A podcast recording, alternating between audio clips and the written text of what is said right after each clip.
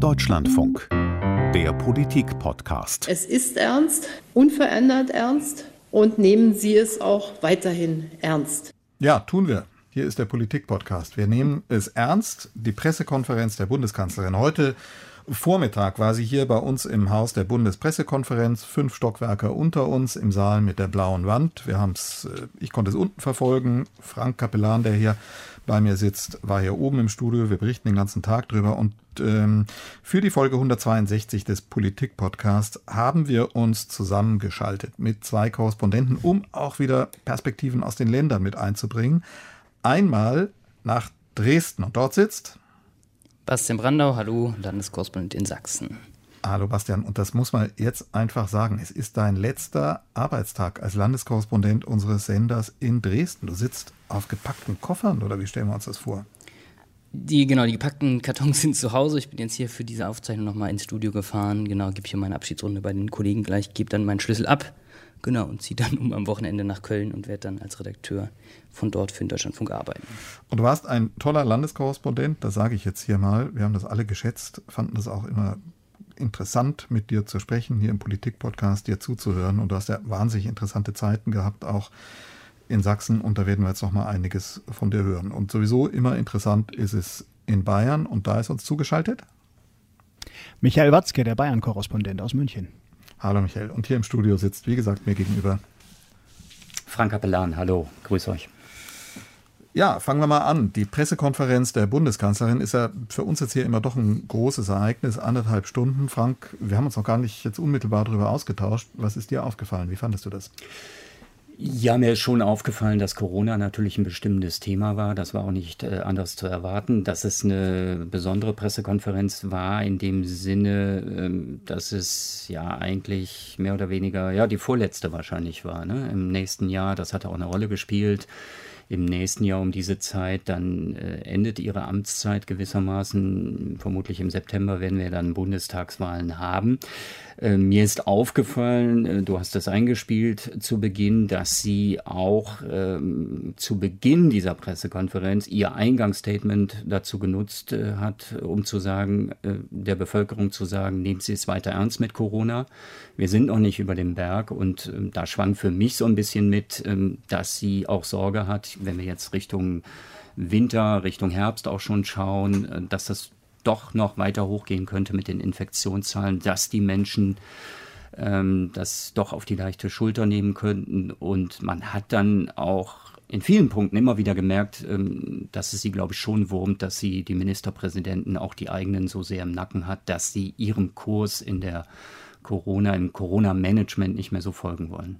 Das wäre meine Frage, genau. Ich habe dein Live-Gespräch vorhin gehört, als ich meine Kartons packte, Frank. Und die Frage, welche Rolle hat das noch gespielt, diese Dissens mit den Ländern, dass man sich ja im Prinzip gestern eigentlich auf nicht so wirklich was einigen konnte und dass jetzt jedes Bundesland wieder das eigene Ding macht? Ja, natürlich, das hat sie so durchblicken lassen, dass man da auch vieles aus ihrer Sicht anders machen müsste. Aber natürlich ist sie nicht der Typ, also die Kollegen im Berliner Programm haben mich auch danach gefragt, sie ist nicht der Typ, der jetzt mit dem Finger auf Ministerpräsidenten zeigen würde. Aber wir haben ja schon gehört aus der gestrigen Runde, dass sie da mit Rainer Haseloff, dem Ministerpräsidenten in Sachsen-Anhalt, aneinander geraten ist, der noch nicht einmal bereit war, willens war, sich in der Lage sah, ein Mindestbußgeld von 50 € für das Nichttragen einer Maske in seinem Bundesland vorzuschreiben. Und ich glaube, sie ist da auch nicht d'accord mit vielem, was da aus Sachsen zu hören ist von Michael Kretschmer. Also dieses selbstbewusste Auftreten, dass man immer wieder gesagt hat, wir gehen unseren eigenen Weg. Haseloff hat sogar vom Sachsen-Anhalt-Weg gesprochen, hat sich da so Markus Söder so ein bisschen zum Beispiel genommen, hatte ich den Eindruck. Das kann ihr nicht gefallen, das hörte man zwischen den Tönen dann doch daraus. Mich würde das mal interessieren, Bastian, wenn du das mal schilderst. Wir nehmen das von hier wirklich wahr, und ich würde mal sagen, in den Medien allgemein ist das ja auch so ein Tenor, bundeseinheitlich bloß diese Ostdeutschen und jetzt besonders Haseloff, Sachsen-Anhalt, die scheren da aus. Verweis, da gibt es geringere Infektionszahlen als in vielen anderen Ländern. Gilt ja auch für Mecklenburg-Vorpommern. Wie empfindet ihr das da für Ort? Was nimmst du da wahr? Ist das so anders als im Rest des Landes? Es ist tatsächlich anders. Also ich bin ein bisschen rumgereist im Sommer, habe gemerkt, zum Beispiel, was es in Sachsen nie gegeben hat, ist dieses Ausfüllen von Zetteln in der Gastronomie. Da hat man hier komplett drauf verzichtet. Oder ich hatte jetzt Besuch aus Berlin mehrfach, die dann Masken aufsetzten, um vor dem Kaffee sitzend reinzugehen. Das macht hier tatsächlich niemand. Also man kann schon sagen, so ein gewisser, es ist deutlich entspannter hier als in anderen Regionen, in denen ich gewesen bin. Immer mit Verweis auf diese niedrigen Zahlen, die man sich erkämpft habe. Und deswegen würde ich zumindest auch für Sachsen sagen, dass dieser eigene Weg, dass man zum Beispiel das hier, hätten das weniger verstanden, wenn man tatsächlich auf diese 25 oder 50 Personenbegrenzung für irgendwelche Feiern gegangen wäre, weil es eben große Landkreise gibt, wo einfach die Zahlen wirklich sehr, sehr gering sind. Also die Zustimmung ist hier zumindest groß und in Sachsen-Anhalt hat das natürlich immer, denke ich, auch mit der Landtagswahl im kommenden Jahr zu tun, wo eben Rainer Haseloff unter enormem Druck steht. Und wir haben die Demonstrationen, die finden eben momentan nicht wie in den vergangenen Jahren oft in Dresden statt, sondern jetzt sind sie in Berlin. Aber es ist ja doch irgendwie ähnlich gelagert, vielleicht ähnliche Wähler, deren Stimmen da die CDU nicht sofort verlieren möchte. Aber ich finde es natürlich auch sehr interessant, dass es eben genau 2 CDU-Ministerpräsidenten sind, die sich hier besonders exponieren gegen die Kanzlerin aus der eigenen Partei. Aber ich würde schon sagen, ja, wenn mich jemand fragt aus anderen Regionen, dann sind die Einschränkungen im täglichen Leben, je nachdem, was man eben auch arbeitet, wie viele Kinder man hat, sind die schon wirklich sehr viel geringer, als mir das aus vielen anderen Regionen, so in Bayern zum Beispiel, geschildert wird. Würdest du denn sagen, ich meine, du hast mit der Problematik in Sachsen ja viel zu tun, Stichwort AfD, würdest du sagen, dass da auch so politisch agiert wird, weil man eben Populisten von der AfD, unter denen ja viele sind, die mit den ganzen Corona-Maßnahmen überhaupt nichts am Hut haben wollen, dass man so agiert, weil Haseloff und weil Kretschmer die im Nacken haben?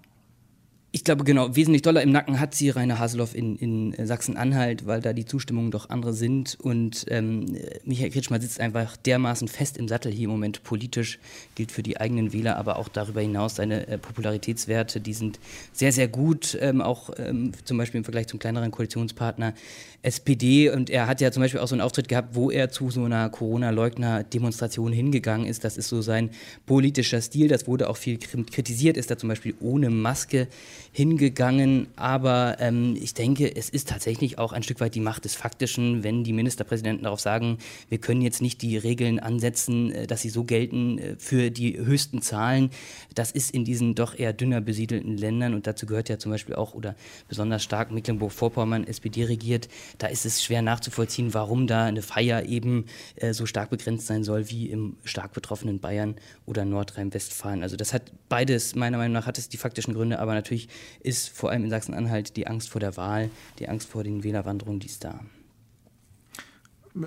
Da müssen wir jetzt vielleicht mal den Michael Watzke aus München ins Gespräch bringen. Mhm. Bei euch dann eben, ein ganz, ganz anderes Bild, ganz andere Zahlen. Bayern ist ja immer wieder die Frage, absolut. Söder, der immer so lang gesagt hat, sozusagen sich da als der Musterschüler geriert hat und eben nicht nur mit Pannen, sondern eben auch mit anhaltend wirklich sehr, sehr hohen Zahlen konfrontiert ist.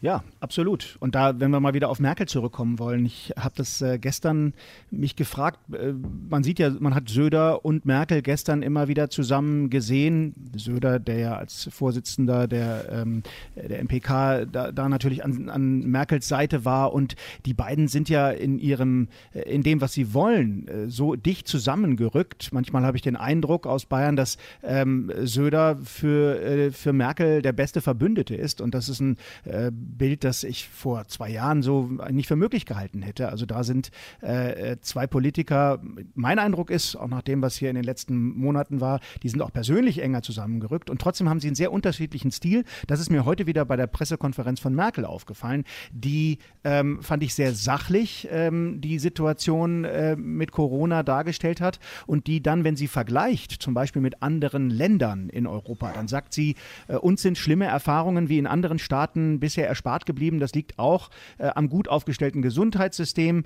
Und sie sagt, die vergleichsweise günstige Entwicklung habe es vor allem gegeben, weil die überwiegende Mehrheit der Menschen in Deutschland Vernunft, Verantwortungsbewusstsein und Mitmenschlichkeit gezeigt hat. Ich werde für diese millionenfache Reaktion der Menschen immer dankbar sein.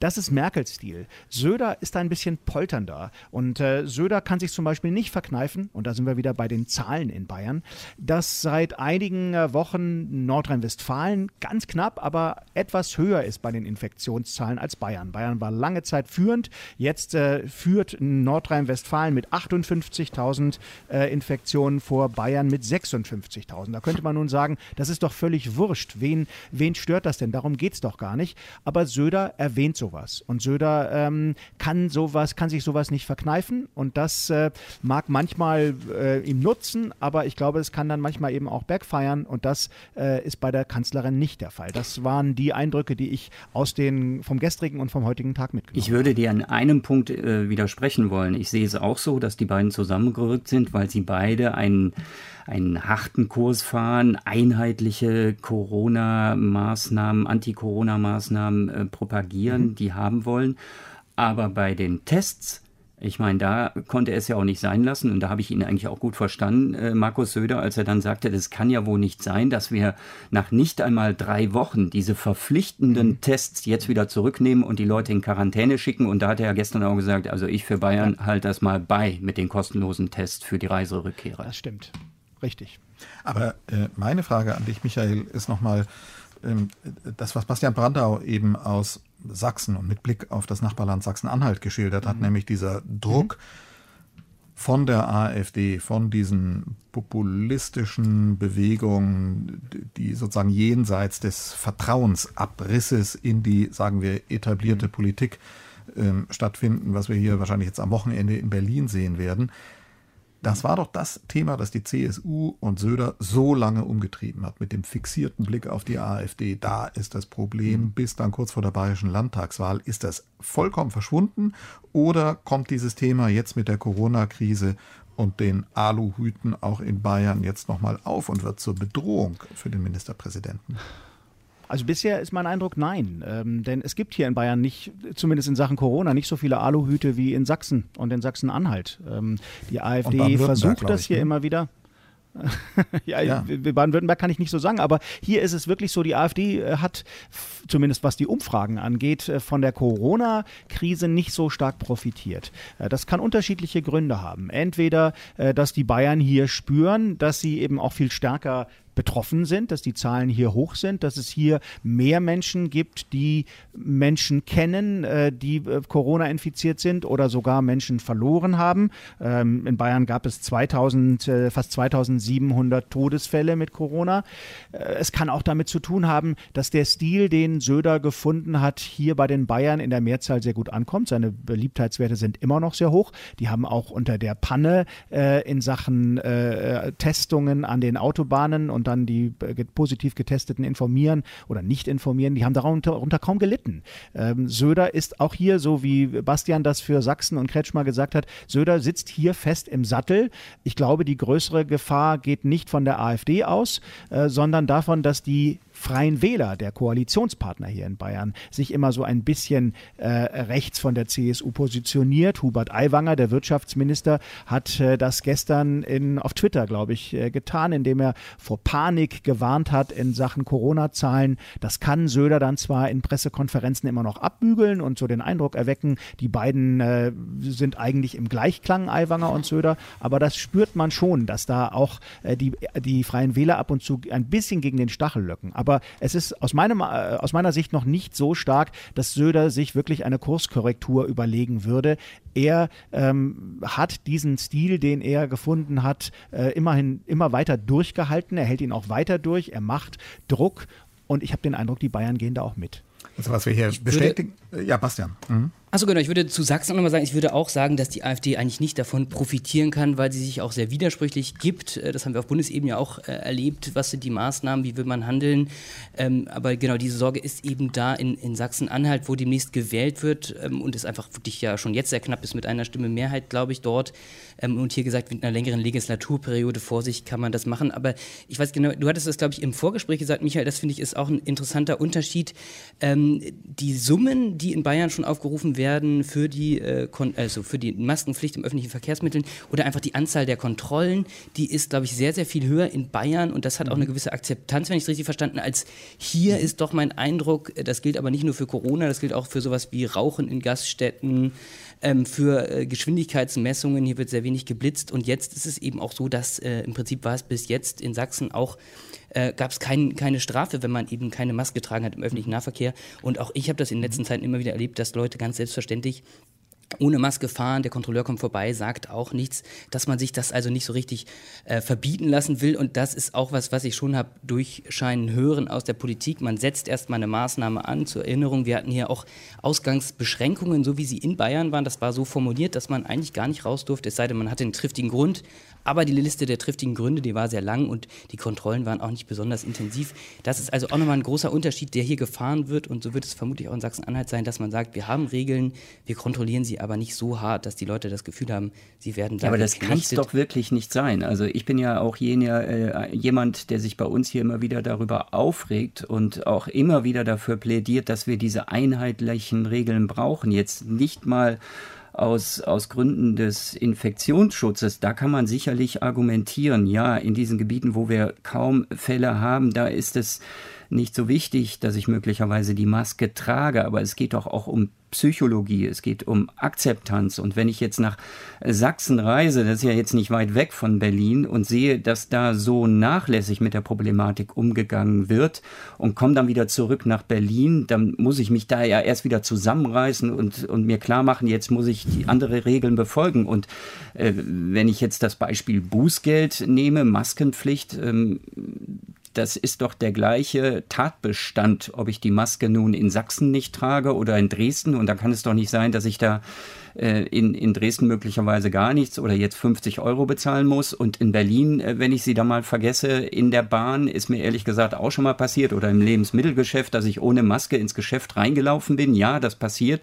Und dann soll ich 500 € bezahlen. Also da verstehe ich auch die Kanzlerin, dass sie sagt, wir müssen, um die Akzeptanz für diese Regeln zu erhöhen, müssen wir uns zusammenreißen. Und da würde ich auch von anderen Bundesländern, Menschen in den Bundesländern, auch mehr Solidarität erwarten. Also wenn die einen jetzt eine Hochzeit mit 500 Gästen feiern können, soll es ja geben mit so vielen Leuten, dass man so viele einlädt, und die anderen nur mit 25 in einem Land, Deutschland, das ja nun wirklich kein Riesenstaat ist, da wünsche ich mir doch etwas weniger Kleinstaaterei. Aber ich würde an der Stelle eine Lanze für den Föderalismus brechen. Wenn wir in einem föderalen Staat leben, wo wir eben nun mit der Bezugsgröße Bundesländer, wir haben dann auch noch die Bezugsgröße Landkreise, noch granularer sozusagen. Wenn wir da so unterschiedliche Befunde haben über die Infektionslage, ja, dann ist der Föderalismus eine Möglichkeit, und das ist angelegt in unserer Verfassung, da unterschiedlich zu steuern. Der Weg von hier nach Polen, wo auch nochmal andere Regeln gelten, ist weiter als der nach Bayern von Berlin aus gesehen. Und in Polen muss man eben auch schauen, was gibt es da dann für regionale Regeln. Da gehe ich auch durch keine Passkontrolle durch, wenn ich von hier nach Słubice über die Grenze in Frankfurt an der Oder fahre. Und so sind föderale Systeme. In den USA, mein Gott, wenn ich in einem Staat jemanden umbringe, komme ich in den Knast, und im anderen Land auf einen elektrischen Stuhl. Das halten die auch aus. Und warum halten wir es dann nicht aus, wenn es in diesem Bereich mit einem solange dieser sachliche Grund so da ist und nachweisbar ist, eben unterschiedliche Strafbewährungen fürs Masken oder nicht tragen. Aber wenn ich da einen Punkt noch nennen darf, ganz kurz, Michael, gerade die Schulpolitik, weil mich das auch unheimlich ärgert. Da geht es nicht nur um Unterschiede zwischen den Ländern, sondern es geht hier in Berlin beispielsweise darum, dass an der einen Schule, wo meine Kinder zur Schule gehen, keine generelle Maskenpflicht vorgeschrieben ist.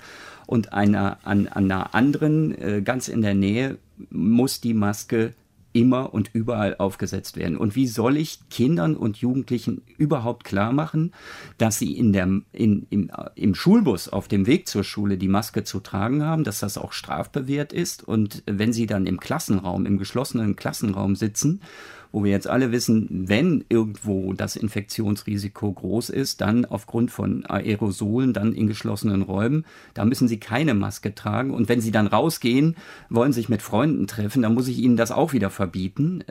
Da müssen sie die Maske tragen. Also da halte ich das für ganz gefährlich, auch gerade mit Blick auf jüngere Menschen, denen das noch klar machen zu wollen. Es gibt so viele Unterschiede, Und da kann man, glaube ich, nicht mehr wirklich sachlich argumentieren mit den unterschiedlichen Infektionszahlen. Da stößt du ganz schnell an Grenzen. Ich glaube, dass das uns noch eine ganze Zeit lang begleiten wird, dass wir an diesen Regeln ständig justieren. Also zum Beispiel Schulen.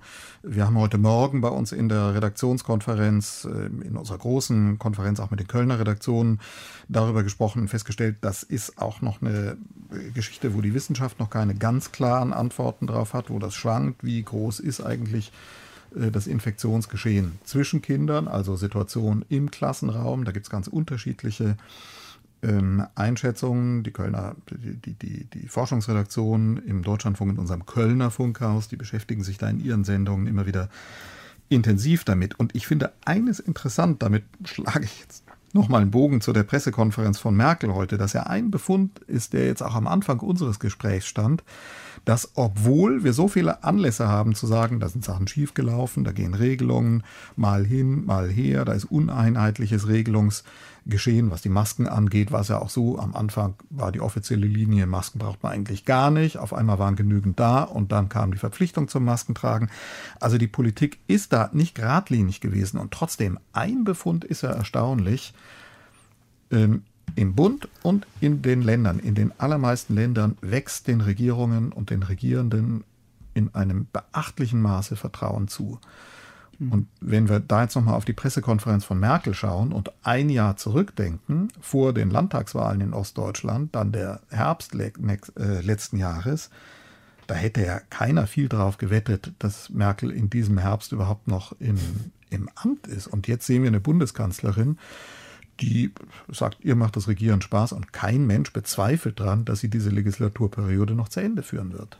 Ist für mich ein Zeichen dafür, dass vieles, ich will es jetzt nicht Pollyanna und Rosie sehen, wie die Amerikaner sagen, aber ist für mich ein Zeichen, dass in unserer Gesellschaft tatsächlich einiges doch noch funktioniert. Und ich glaube, neben dem Gesundheitssystem und den vielen Fragen, vielleicht auch der wirtschaftlich relativ guten Situation, die dazu geholfen hat, dass wir ganz gut durch Corona gekommen sind, ist es vor allem noch ein gesellschaftlicher Zusammenhalt.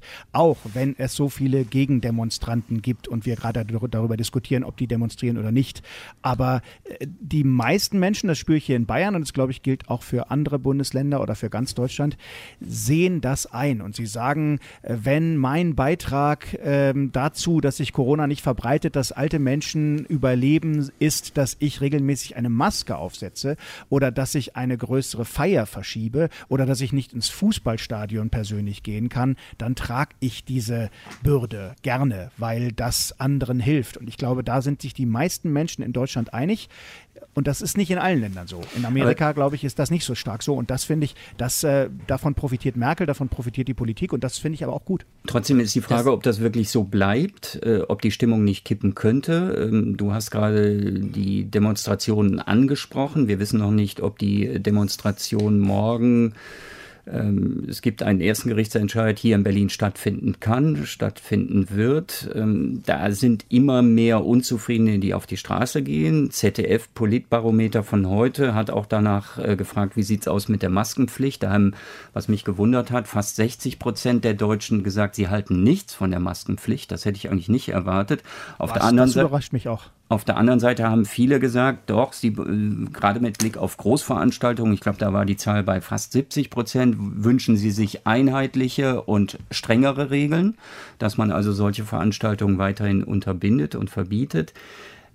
Also da ist die Frage, ob die Stimmung nicht auch kippen könnte. Das hängt sicherlich auch vom Infektionsgeschehen ab. Die Lehre der letzten Jahre, dass Stimmungen total volatil sind und der Verweis eben, erinnern wir uns dran, wie es im letzten Jahr war, der beinhaltet ja auch den Hinweis, kein Mensch kann jetzt sagen, wie sich das im nächsten Jahr entwickelt. Also das ist aus Sachsen auch, wenn ich da nochmal ein Jahr zurückdenke, da standen wir kurz vor der Landtagswahl, wo ja auch die Szenarien angemalt wurden und dann gab es relativ schnell eine sehr stabile Regierung, die dann natürlich sofort in die Corona-Thematik reingeworfen wurde. Aber, und das hat ja, glaube ich, vor allem Rainer Haseloff jetzt auch in Interviews gesagt, das wird jetzt noch eine Geschichte im Herbst, wenn man eben nicht mehr so viel draußen machen kann. Eine Frage des langen Atems, wie lange lassen sich die Leute das alles gefallen und haben dann irgendwann auch keine Lust mehr vielleicht auf vieles. Und die Schreckensbilder, das würde ich nochmal sagen, im internationalen Vergleich muss man ja sehr dankbar sein, dass wir im Moment in Deutschland zu leben und nicht in anderen Ländern. Und diese Schreckensbilder aus Italien zum Beispiel, die werden ja irgendwann, sind vielleicht für viele schon verblichen. Und diese Gefahr, die doch irgendwie eben für viele relativ abstrakt ist, Mecklenburg-Vorpommern 20 Todesfälle, dass das irgendwann ja, kippen könnte, weil man einfach das Gefühl hat, jetzt habe ich wieder das Recht, so zu handeln wie früher. Und gleichwohl, Frank, du hattest gesagt, es werden immer mehr, die demonstrieren, da wäre ich mir jetzt ehrlich gesagt auch nicht so sicher, denn das ist, glaube ich, auch was wir zumindest hier aus Sachsen beobachten konnten. Bei diesen Demonstrationen sind oft diejenigen, die vorher schon in anderen Kontexten auf die Straße gegangen sind. Ich muss mich in einem Punkt korrigieren, möchte ich gerne tun. Maskenpflicht, hatte ich gerade gesagt, 58% lehnen sie ab. Das war wohl dezidiert gefragt nach einer Maskenpflicht im Unterricht, also nicht generell. Ja, also, das würde mich jetzt, genau, also das wäre überhaupt nicht mein Gefühl gewesen. Vielleicht bin ich da auch in Bayern, aber ja, also ich glaube, die Maske, das würde ich für den größten Teil der Menschen sagen, im öffentlichen Nahverkehr oder so, da akzeptieren es die meisten, weil, sagen wir mal ganz ehrlich, es ist unangenehm, manchmal so eine Maske zu tragen, vor allen Dingen, wenn man im ICE unterwegs ist und mehrere Stunden da drin sitzt, aber ansonsten, wenn das Schlimmste ist, was wir tun müssen und können, um Corona einzudämmen, dann bitte. Also das sollte uns doch möglich sein. Und ich glaube, das sehen die meisten Menschen in Deutschland glücklicherweise auch so. Egal, wie viel da jetzt demnächst demonstrieren werden in Berlin. Also ich ziehe meine Maske jetzt gleich wieder auf, wenn ich aus dem Studio rausgehe und dann bei uns durch den Gang zurück in mein Büro geht. Der Frank sitzt hier, wir sitzen hier, um das mal zu schildern, wie im Sparkassenschalter mit so einer Glasscheibe voneinander getrennt im Studio, aber sehen uns immerhin. So ist das bei uns. Bevor wir jetzt zum Ende kommen, will ich jetzt nochmal den Bastian fragen. Letzter Tag, das haben wir am Anfang gesagt, letzter Tag nach 5 Jahren Korrespondenz in Sachsen. Du wirst jetzt Redakteur, das hast du erzählt, in der Redaktion Hintergrund des Deutschlandfunks in Köln. Das ist die Redaktion, die zuständig ist für die tollen Sendungen, Hintergrundsendungen 18.40 Uhr bis 19 Uhr unter anderem. Aber sag nochmal, wenn du jetzt mal so eine Bilanz ziehst, was wird dir von Sachsen ganz besonders in Erinnerung bleiben? Ja, das wird natürlich schwer, das jetzt in ein paar Minuten runterzubrechen, aber es war beim Radio, 1.30. Genau, also 1.30. Es waren sehr, sehr intensive Zeiten. Als ich hier anfing, da waren das noch Tausende bei Pegida auf der Straße und ich nenne einfach nur die Ortsnamen, die damals eine Rolle gespielt haben. Klausnitz, Bautzen, Chemnitz, dann die Landtagswahl im vergangenen Jahr. Das waren einfach ja, viele kurze Nächte jetzt vom Arbeitspensum her. Eine Thematik, ja, die auch wenn wir an die Freitaler Terroristen denken oder die Chemnitzer Terroristen, die verurteilt wurden, die Gerichtsprozesse, die ich verfolgt habe, begleitet habe. Das war eine Zeit für mich, ich habe das direkt nach dem Volontariat gemacht, wo ich natürlich sehr viel gelernt habe, sehr schnell lernen durfte und auch musste. Und es war natürlich für einen Journalisten sehr, sehr dankbar, weil die Themen immer da waren, das Land eine Bedeutung hatte, die es, so ist zumindest mein Eindruck, was die Sendepräsenz in den aktuellen Sendungen jetzt betrifft, nach der Landtagswahl stark zurückgegangen ist, weil hier jetzt momentan es so scheint, als wäre Sachsen fast ein normales Bundesland, scherzweise gesagt, geworden. Also genau, wo vieles tatsächlich gut läuft, wo Thematiken, Anschläge anderswo stattgefunden haben, in Halle, in Hanau. Und ja, dann muss man noch sagen, dass es natürlich jetzt 5 Jahre eine lange Zeit ist. Es hat sich viel verändert, auch in der Bundesstimmung, wenn man das alles nochmal reflektiert. 5 Jahre, wir schaffen das, ist ja genau ziemlich 5 Jahre her, dass ich eben dann auch hierher gekommen bin. Und ja, also von daher war das eine wahnsinnig interessante Zeit, aber es war eine Zeit, die mich eben auch ja, sehr viele Nerven gekostet hat. Das gehört natürlich zur Arbeit als Korrespondent. Von daher ist jetzt mal Zeit für was Neues und der Alexander Moritz wird hier übernehmen in einem anderen Sachsen, als ich es damals vorgefunden habe. Das ist auch Nadine Lindner, die ja auch im Hauptstadtstudio inzwischen ist, meine Vorgängerin gewesen. Und wir haben das jetzt auch mal reflektiert, wie die Zeiten damals waren. Ich habe nochmal die alten Reportagen durchgeschaut, 1.26 Uhr die Reportage abgeschickt und am nächsten Tag dann wieder die Frühschalte gemacht. Genau, und wir haben ja auch Ministerpräsidentenwechsel gesehen. All diese Dinge, die ja auch das Leben als Journalist ausmachen, dass man politische Karrieren begleiten kann, das fand ich immer sehr, sehr interessant, weil das auch mein Background ist, Politikwissenschaft, Biografie, Forschung. Also ich bin da sehr dankbar für diese Chance, die ich damals gehabt habe ja, und gucke jetzt, gehe wieder ins Funkhaus erstmal zurück. Ist eine andere Welt, nicht nur was die Corona-Verordnung betrifft, sondern glaube, dass Dresden und Köln auch sehr, sehr unterschiedliche Städte sind und freue mich jetzt ja, nach der Arbeit als Alleinkämpfer hier, wenn man so will, eben auch in dem Team zu arbeiten. Aber auch das ist etwas, wo ich sagen muss, in meinem Job jetzt hat Corona kaum eine Rolle gespielt, weil ich eben ein Einzelbüro habe, Leute dann meistens draußen interviewt habe und jetzt werde ich wieder in ein Funkhaus zurückkehren, wo natürlich viel stärkere Maßnahmen herrschen, als ich sie mir hier in meinem Einzelbüro je vorstelle. Also dann kauft ihr noch eine Maske, bevor du nach Köln fährst. Ein paar Masken tragen wir hier auch. So ist es.